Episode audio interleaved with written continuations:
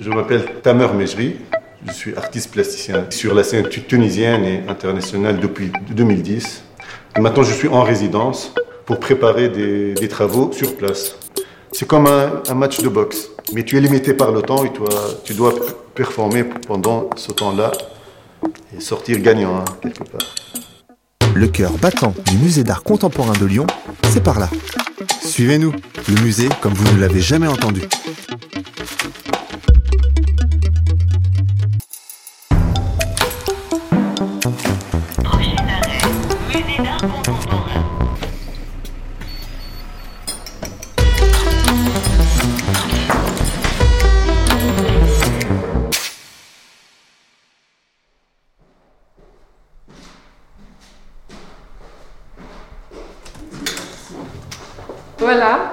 C'est là qu'on loge euh, principalement les artistes qu'on accueille, mais ça peut arriver aussi euh, qu'on ait un, je sais pas, un professionnel pour une conférence euh, qui reste dormir. Et, Muriel Jabi, responsable communication.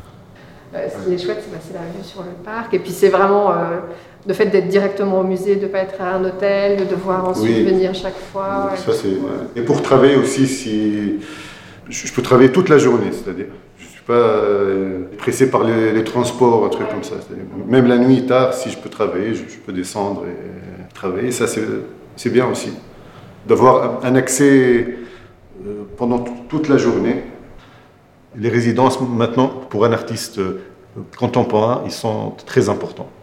Surtout pour un artiste qui est en train de, construire sa, carrière et en train de parce que ça t'aide à c'est des challenges aussi. Une résidence c'est un challenge. Tu changes ton espace de travail habituel ton pays ton espace intime entre guillemets ton territoire et tu le changes avec un autre espace nouveau pour toi. Et ça pour certains artistes c'est pas facile. C'est-à-dire parce qu'un artiste il a l'habitude de travailler dans son espace, c'est automatique pour lui, c'est naturel de travailler là-bas, il a ses propres réflexes, automatismes et tout. Et si tu changes, si tout un environnement nouveau, euh, toute une approche de, même de la vie pendant un certain temps bien défini, ça va m'aider aussi en tant que personne d'évoluer et d'avoir aussi le privilège, moi je dis, de travailler dans l'espace d'un musée. Ça, c'est parce que cette salle-là, si on voit à travers l'histoire, qui a exposé aussi dans cette salle-là les artistes, c'est-à-dire de renommée internationale, affirmés et tout.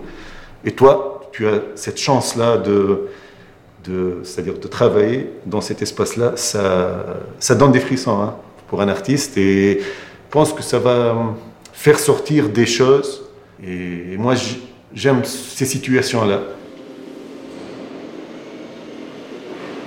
Comme tu sais, on a donc ces trois grandes toiles Kakemon euh, prêtes à être disposées. Mathieu Lelièvre, commissaire d'exposition. Et on va pouvoir les accrocher a priori aujourd'hui. Ah, ça serait génial s'ils sont accrochés aujourd'hui.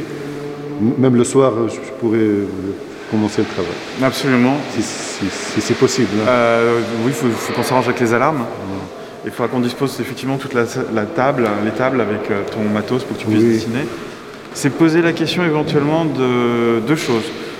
Comment toi tu vas pouvoir aussi euh, sortir du, du, cadre et éventuellement dessiner sur le mur, là où tu auras envie de le faire.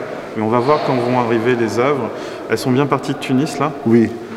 On va les recevoir je crois lundi prochain. Mmh. Donc ça ça va être cool. Comme ça on pourra un peu redisposer mmh. dans l'espace et puis voir comment toi tu as envie, je sais pas, de, de creuser un angle particulier de cette, cette euh, pièce la Tunisie était invitée euh, au Sénégal euh, lors de la Biennale de Dakar. Et euh, je suis rentré en contact avec Femer pour discuter de sa peinture et de sa pratique, parce que je trouvais ça hyper intéressant. Et on a développé comme ça une relation de travail qui est devenue aussi une, une amitié. Je cerne certaines, euh, certains aspects du travail de Femer et je lui pose des questions pour éventuellement des fois l'inviter à, à, regarder dans d'autres oui. directions, d'assumer le dessin ou de, de sortir de la toile. Et euh, cette, cette, relation est intéressante parce que, mine de rien, je ne sais pas si beaucoup de gens ont la chance de pouvoir mener, euh, développer un oui. petit peu comme ça. Parce que très souvent, les gens travaillent sur des one-shots avec des artistes. Nous, ça fait finalement plusieurs années qu'on travaille ensemble, plusieurs projets qu'on a fait. Oui. Et euh, l'expo Maclion était prévue déjà il y a deux ans. Donc ce retard a fait que on ça nous a maintenu dans un dialogue constant qui a, mine de rien, généré d'autres projets. Oui, d'autres projets Moi aussi, j'ai évolué, c'est-à-dire en travaillant avec Mathieu et collaborant euh, avec Mathieu, en deux années, j'ai évolué d'une manière extraordinaire, sincèrement. C'est un privilège aussi de, de travailler, de discuter, d'échanger. Avant, j'étais un peu, j'avais des, pas des réticences, mais j'avais des réserves sur l'emploi de la couleur dans ma peinture. C'était des, peintures plus penchées vers le dessin, le noir et blanc, le gris, des gris colorés comme ça. Mais la rencontre avec Mathieu, c'est lui qui m'a incité à, aller voir de, chez, chez, la couleur, c'est-à-dire qu'est-ce qu'elle peut m'apporter dans, dans, mon travail, de ne pas avoir cette peur de... Mon travail s'est transformé, sincèrement. Je suis plus conscient aussi des histoires du marché de l'art international, sur une stratégie de carrière, tout ça, Mathieu, il m'a, c'est-à-dire, il m'a aidé beaucoup. Euh, je me sens plus complet maintenant en collaborant et avoir cette amitié aussi avec Mathieu. J'espère que d'ici, allez, on va dire demain, cette salle sera prête pour que Femer puisse travailler. Parce que donc le principe de la résidence aussi, c'est qu'effectivement, euh, il y a toute une part qui, à mon avis, quand même représente 50% euh, du volume des, des œuvres qu'on montre, mais aussi 80% de l'intérêt de l'expo, c'est-à-dire la création in situ. Et on pourra dès la semaine prochaine commencer à accrocher les œuvres pour voir comment Femer pourra passer à l'étape suivante, à savoir euh, refaire dialoguer sa création sur place avec les, œuvres qui sont venues, euh, qui avaient déjà préalablement faites.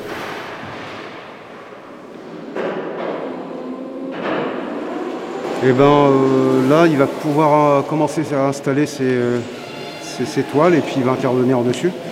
Samir Feria, régisseur technique. Donc pour nous, le truc, c'était de lui faire une salle en priorité et puis après, on, lance le truc, on laisse travailler, puis nous, on, avance sur les autres, les autres étapes à côté.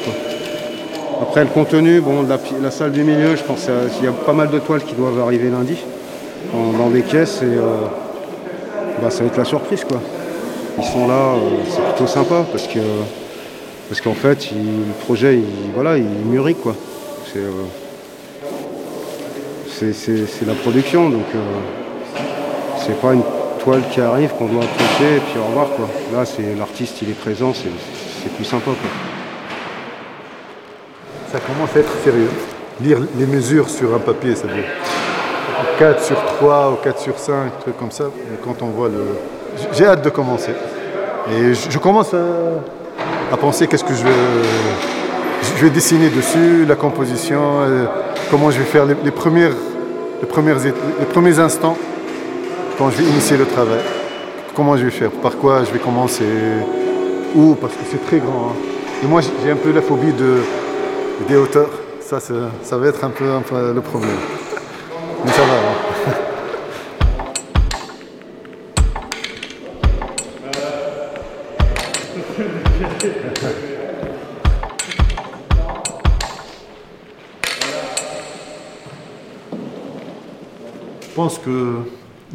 Il y a le, les ingrédients dans l'adolescence et dans l'enfance, c'est-à-dire je travaille sur le corps, sur la vulnérabilité du corps, sur cette masculinité toxique. Enfant, je, je, me rappelle, c'est-à-dire de ma première euh, entrée en, en, salle de cinéma, avec, j'avais l'âge de 5 ans. J'étais un garçon un peu faible physiquement, c'est-à-dire par rapport aux autres garçons.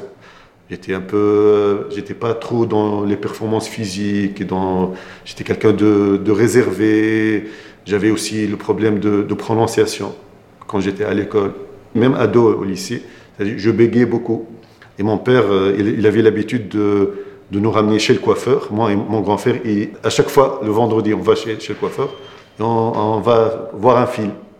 Il choisissait toujours les films un peu pour, euh, pour, garçons, c'est-à-dire où il n'y avait pas de scène de sexe, trucs comme ça. Et c'était le, premier film, c'était le film Predator d'Arnold Schwarzenegger. Et, ce film-là, c'était très violent, c'est-à-dire un alien qui court vers une équipe de militaires américains musclés avec leurs armes à feu, des décapitations, des amputations, même une seule présence d'une femme même sa présence, aucune connotation sexuelle. C'est-à-dire la femme, elle est là comme, comme si elle était traitée comme si c'était un homme. Et ça, ça moi je pense, hein, c'est une approche psychanalytique sur ma vie et sur mon propre parcours, que ça a affecté mon imaginaire même jusqu'à aujourd'hui. Si je vois mes peintures maintenant, c'est-à-dire ces présences masculines, des corps d'hommes, euh, c'est-à-dire défigurés, déconstruits, découpés. Euh, il y a une certaine force physique qui, se dégage de, des hommes. Je fais connexion à ce film-là. Je dis qu'il m'a marqué pour, toute ma vie. J'ai construit mon, imaginaire, mes complexes et mes envies aussi, mes fantasmes sur ce film-là. Parce qu'après, je suis entré en salle de sport, je suis devenu fan de, de Arnold Schwarzenegger, c'est-à-dire même avant, mais c'est-à-dire sur, sur son côté fitness, bodybuilding et tout. Et jusqu'à maintenant, c'est un univers que j'adore. Et je vais à la salle cinq fois par semaine. Euh, j'aime avoir un beau corps musclé comme ça. Et ça, c'est pour. Euh, je, suis conscient de ça. C'est une manière de réaliser le fantasme et, les complexes de, ce petit garçon bien ado et jouer au viril comme ça, parce que les hommes, c'est ça. Nous sommes toujours dans la performance. C'est pour ça qu'il y a tant de violence, tant de guerre, tant de mauvaises choses, parce que les hommes, pour exister, ne, conçoivent pas leur existence qu'à travers un acte, avec une performance qui, pour démontrer leur virilité et leur masculinité. Et moi, je conteste ça. J'essaie aussi de voir le pourquoi. La toile s'est humidifiée, du coup elle s'est détendue. Caroline Hagen, chargée d'exposition. Ce qui fait que c'était pas très agréable pour lui de peindre là-dessus. Le fait de ne pas avoir un support qui soit assez rigide et assez solide, il devait constamment euh, le tenir en même temps qu'il peignait. Du coup là on les a fixés sur les murs pour qu'ils puissent avoir euh, voilà, un support le plus tendu possible avec un, support derrière qui, qui rigidifie aussi la toile. Et donc on va faire ça jusqu'à ce qu'ils finissent de peindre et ensuite on les repositionnera dans l'espace. Normalement, on, aurait dû faire ça dès le départ, mais j'ai pas voulu les déranger. Je, me suis dit que je pourrais peut-être me débrouiller. Finalement, c'est très difficile de, travailler parce que ça flotte comme ça, c'est mou. Même pour faire un trait droit ou bien une ligne droite ou bien pour même pour mettre de, la peinture, ça bouge, c'est-à-dire, je peux, j'ai pas pu, c'est-à-dire travailler. J'évite de faire des trucs parce que je peux pas le faire. Et ça, c'est pas bien. Il faut travailler avec, dans une euh, situation qui te permet de, travailler tranquillement et de ne pas penser est-ce que je peux, faire, ça ou pas? Parce que ça bouge ou bien. Ça, c'est une, contrainte qui, ne fait pas partie du travail.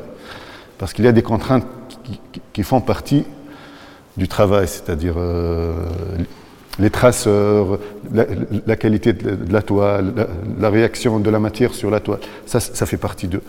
Mais la toile qui bouge, ça c'est le jour du vernissage, tu dis ah, j'aurais dû euh, les prévenir avant ou bien j'ai jamais essayé ça alors.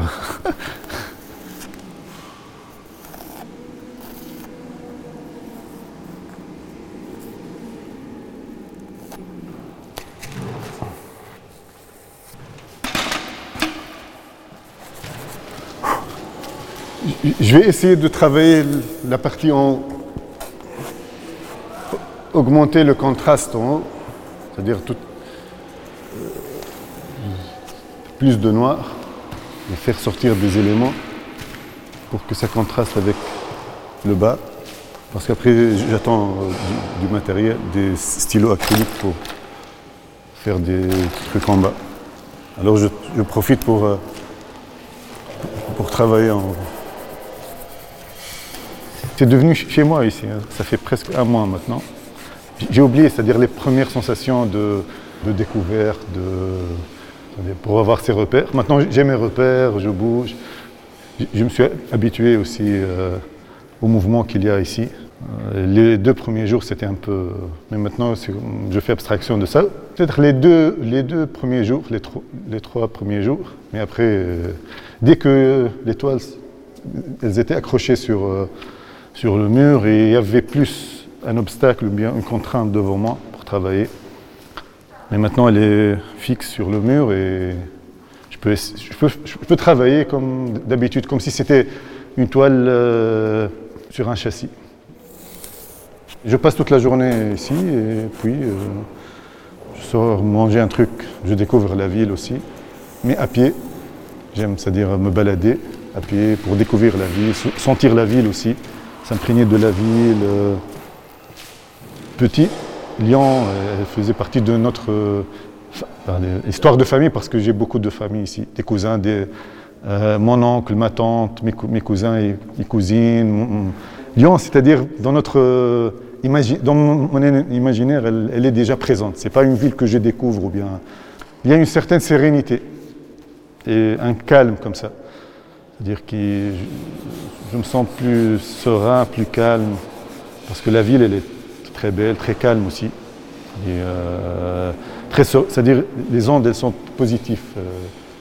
Euh, à Lyon, c'est une ville qui, qui est entre guillemets légère dans un sens positif, c'est-à-dire tu ne sens pas hein, euh, agressé par la ville ou bien par les gens, ou bien par ce qui est en train de se passer dans la ville.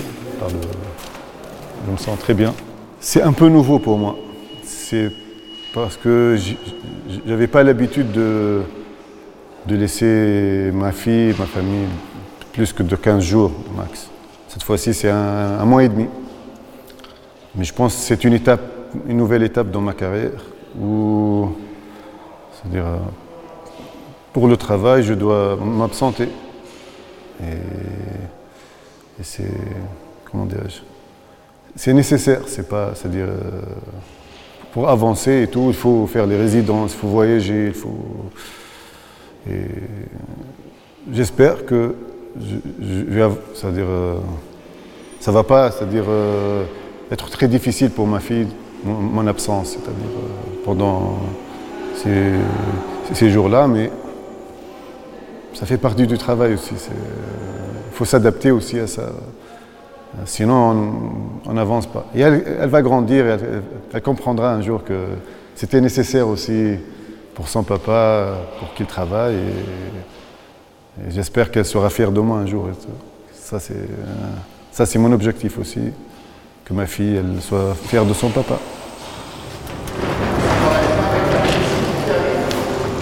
Normalement, je mets les écouteurs. Non, non, ma musique que j'écoute quand je travaille. Qui me, non, elle ne me détend pas. Au contraire, au contraire. Il faut que ça, me stimule, ça, ça fait surgir des, des démons. C'est comme la boxe. Hein.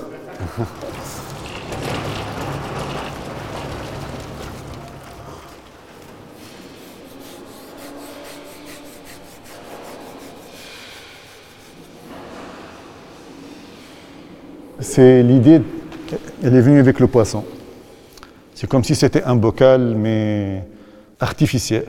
Et dernièrement, c'est peut-être un, peu bête, mais J'étais, c'est-à-dire, surpris d'écouter ça. Ils vont interdire le bocal euh, rond pour les, petits poissons. Ils, ont, ils, ont, déjà commencé maintenant. Si tu veux acheter un poisson rouge, ils ne te donnent plus un bocal le classique, c'est-à-dire euh, ils te donnent un bocal rectangulaire parce qu'ils ont appris que le poisson, il passe toute sa vie à être désorienté et il devient fou c'est devenu l'idée avec le personnage, le grand crâne avec euh, le revolver sur sa tête. C'est comme s'il regarde, c'est comme si le, poisson, c'est lui qui va entrer dans un bocal. Et l'idée de, euh, pris dans, une structure euh, qui limite tes, libertés de mouvement. Tu es comme ça, c'est-à-dire enfermé dans, une, dans un dispositif, l'idée du dispositif. C'est comme ça peut-être.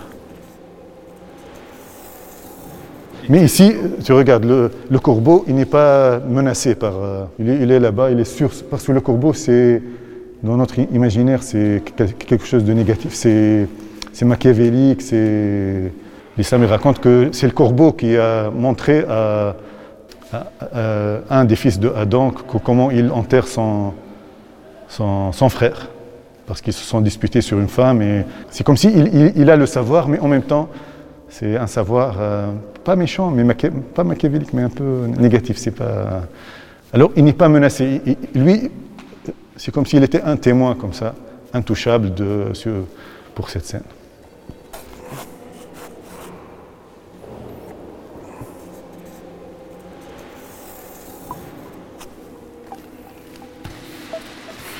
L'inspiration, ça, prend beaucoup d'énergie, beaucoup d'émotions. C'est finir l'œuvre. Une œuvre, comme disait Picasso, c'est l'achever, c'est tuer. Il y a toujours euh, une, place, c'est-à-dire un truc à, rajouter, euh, à améliorer, mais il faut finir aussi, il faut arrêter. L'inauguration, c'est toujours une autre sensation. C'est une sensation de, fierté, de, c'est des émotions très positives. Mais quand je travaille, c'est plutôt, c'est plutôt tourmenté un peu, parce que pour, pouvoir amener ces, amener ces images-là, c'est-à-dire les projeter sur une toile blanche, ça demande beaucoup d'efforts, pas physique, pas que physique, mais aussi émotionnel. On réfléchit beaucoup, on, dépense beaucoup d'énergie. C'est ça. Je travaille pour ça, hein. pour montrer aux gens aussi. Hein. C'est la consécration, ça.